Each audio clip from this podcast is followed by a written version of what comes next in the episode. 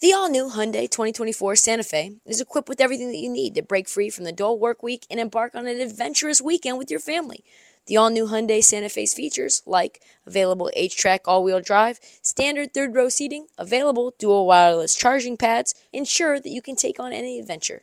Available H track all wheel drive so you can take on the dirt trails and kick up some mud. Standard third row seating so your whole family can experience the thrill together. Available dual wireless charging pads so no one gets stuck in the great outdoors with a dead phone. I've been so pumped to take a couple of friends with our road bikes to some of the trails nearby, and now I can bring the entire crew, my dog, and all of our gear with that third row. Learn more about the new Hyundai Santa Fe at HyundaiUSA.com. Call 562-314-4603 for complete details. This episode is brought to you by Progressive Insurance. Whether you love true crime or comedy, celebrity interviews or news, you call the shots on what's in your podcast queue. And guess what? Now you can call them on your auto insurance too with the Name Your Price tool from Progressive. It works just the way it sounds. You tell Progressive how much you want to pay for car insurance, and they'll show you coverage options that fit your budget. Get your quote today at progressive.com to join the over 28 million drivers who trust Progressive. Progressive Casualty Insurance Company and Affiliates. Price and coverage match limited by state law.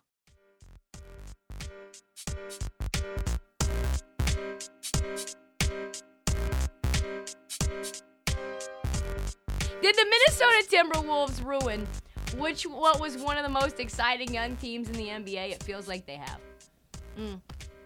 It's time for some real talk in Minnesota. This team was fun last year. They were one of the top scoring teams in the NBA. They were long, they were athletic, they were monsters, and they were exciting. They had the best, uh, like best athletes, best offense, and now what do we got? Have you seen any games?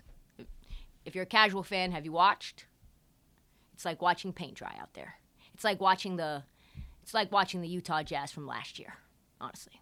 It's like watching the Blazers with Terry Stotts as the coach and CJ McCollum and Evan Turner. That's what we're talking about there. It's ugly out here on these streets right now. And I've been curious. I asked Nick Nurse about it. How's it going to work? How are they going to play them? Together, how our team's going to defend them. They went all in on Rudy. We all know this is probably a deal that we'll never see again.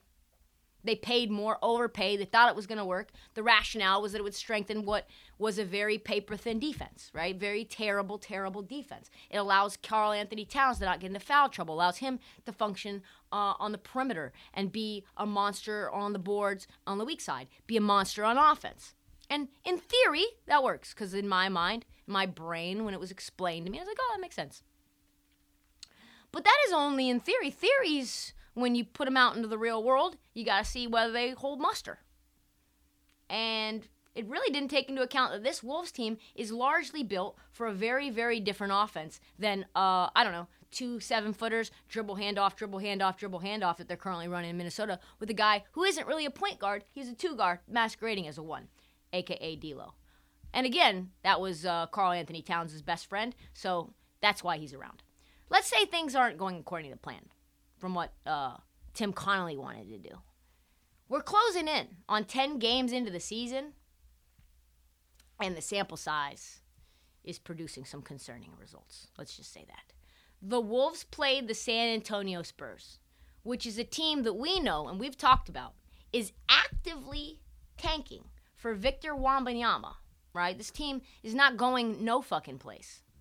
And somehow th- they have lost twice of three times? How the hell do they play three times? And they are losing in a variety of very ugly ways. I saw them looking very horrible against the Utah Jazz, who Rudy Gobert was traded from, a team that looks very spicy and exciting now that he is no longer on said team. But it was really a couple of nights ago that this caught my full attention. Got home, sat at the crib, watched the disgusting offense and defense that is the Minnesota Timberwolves against the Phoenix Suns. The easiest bet I've ever made in my life was Suns money line against the Wolves. They rolled into the into Phoenix and they were three and a half point dogs because there was what no DeAndre Ayton.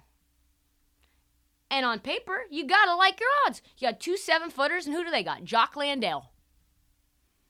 Jock Landale, I would hit up my uh, coworker to ask where Jock Landale went to school because I can already hear him thinking about it and telling me about where he went to school. And Bismack Biyombo. Instead, the the Phoenix Suns ran the Wolves off the court. It was so gross. On offense, the Wolves starting five ran one dribble handoff after another, then one on one basketball around the perimeter. Just you get the ball, you get the ball. Just no cutting, no weaving, and then a turnover or a chuck or a shot clock violation. It was one of the nastiest offenses I've ever seen in my life. And of course, it didn't work. Think that that shitty offense is going to work? No. And Phoenix is one of the best defensive perimeter teams in the league. They sussed that out, snuffed it out so fast, and it was so gross. No creativity, no flow until what happened? You already know what happened. Until Rudy Gobert went off the floor. Rudy was off the floor. Things started to move better. Suns, though, then attacked Karl-Anthony Towns for the defensive sieve that he is. In the middle, baked him and the Timberwolves like their name was rotisserie chicken. I don't really know if that's quite baking. It's more rotisserieing. They rotisseried them like rotisserie chicken. Only their bench had success. When the second team was in against Phoenix, they actually cut the lead to two. Shocking. Starters returned. Night, night, sleep mask for y'all. Lead explodes in balloons again. Earlier against the Spurs, the bench again cuts a massive lead uh, against San Antonio down to a few points. Then Rudy and the starters come in, murdered. It's murder. And that is the issue.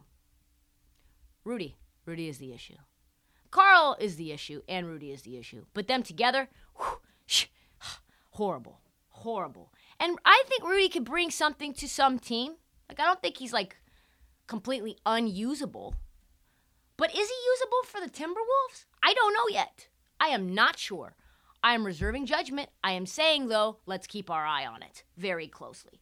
I don't think my uh, Minnesota has any idea how to use him at the same time that they're using Karl-Anthony Towns. You ready? Showtime. On May 3rd, summer starts with The Fall Guy. Let's do it later. Let's drink a spicy margarita. Make some bad decisions. Yes. Audiences are falling in love with the most entertaining film of the year. Fall guy. Fall Guy. Fall guy. That's what the poster said. See Ryan Gosling and Emily Blunt in the movie critics say exists to make you happy. Trying to make it out? Nope. Because I don't either. It's not what I'm into right now. What are you into? Talking. Yeah. The Fall Guy. Only in theaters May 3rd. Rated PG-13. They're trying to balance two seven footers with different games, different styles, and they're trying to make it mesh with, I don't know, a six foot six guard who wants to operate like Michael Jordan. And he has no fucking space. That's where we're going from here. Anthony Edwards, who took a massive leap forward to MVP type stardom last year. How do we know that there's an issue with him? How do we know there's an issue with his team? He has zero dunks on the year, folks. None. Almost 10 games in, he has not one zilch of a dunk. He was asked about it. What do you think he did? Gave us the gave us the PR answer? No, he's a treasure. Of course he told us the truth. He says everybody's in the paint. I'm only 6'4", 6'5". By the way, Ant, you're 6'6", you know that. I can't jump over everybody, man. I ain't as tall as Giannis. Everybody be asking me to dunk the ball like it's all peaches and cream. I got to get a good lane to dunk the ball. Yes, AKA, according to Ant, according to anybody with two eyes, the spacing's fucked up. Ant can't get his. Rudy clogs up the mid- middle. Ant can't cook. He has to take mid-range shots. Mid-range shots, one of the least efficient, one of the most difficult shots to make in this league, one of the least valuable. He doesn't heat up because he's not getting easy buckets, not going to the line. In the playoff series against Memphis, Ant Edwards went to the line on average six times. This year, four times. He's only had six free throws once this year. If you want to know how confused Ant is about this, he's pretty confused. Let's let's show you his post-game presser after the Wolves got just absolutely demolished by the Suns. He's telling me that when we're in the game, we're losing, and when they're in the game, we got a better chance of winning. So I don't like the sound of that. So we're gonna figure it out. Yeah, that's that's crazy. Yeah. We'll go last question to Leo. Leo, go ahead. That's crazy, bro. We all in the minus, and y'all all positive. All of the starters are negative for the game. All of the bench players are positive. Yeah, that is fucking crazy. It is because everybody was not expecting that. So there's a problem. There's a little problem, little baby, two baby seven footer problems. And they have become big issues because if Ant Edwards, one of the most happy go lucky players, isn't happy, the team's future is murky. And there is no way Ant wants four years of nothing but 15 footers. No shot. Just just three point chucks and 15 footers. How do you fix it? I mean, number one, either D'Anthony, D'Anthony, either D'Angelo Russell needs to turn into a real point guard or he needs to go. Pretty much. He either needs to turn into Tyus Jones or they need to get Tyus Jones. Pretty much. There's just not enough thought giving to putting Anthony Edwards in the place where he succeeds. And he should be put in the positions to succeed at all times. And that falls on not just D'Lo, but also Chris Finch. Let's be honest. Do we feel like maybe a more creative coach could make this thing work? Do we feel like maybe Nick Nurse could make this work? And that's no shade because Chris Finch and Nick Nurse are friends and they've coached together and they have worked together as pros. But this offense is stagnant. You should probably pass the ball more. You should probably cut without the ball more. You should probably, I don't know, put some more fast athletic players out there and that want to try. This could be also a huge mistake. Honestly, we could look back and say this was maybe the greatest trade blunder of all time, given how much they gave up, how much they're probably never going to give up again for a player of his caliber. And the bummer is that one of the most exciting teams in the NBA last year is going to have to be boring to succeed.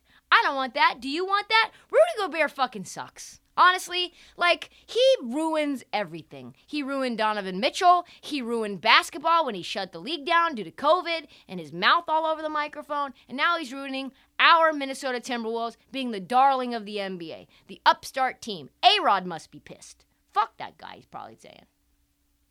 Next to the Grizzlies, this was probably the most fun team in the league. Now, boring. Half court offense. That might get you 50 wins and a I don't know, first first round exit. At best. At worst, this team's a lottery team. Mm. I hate to say it. The last two days, everybody's seeing it. Everybody's talking about it. People are starting to come around. Charles Barkley said that starting two seven footers can't work in the modern NBA. It makes it too hard to guard the three. And, you know, it's a three point driven league.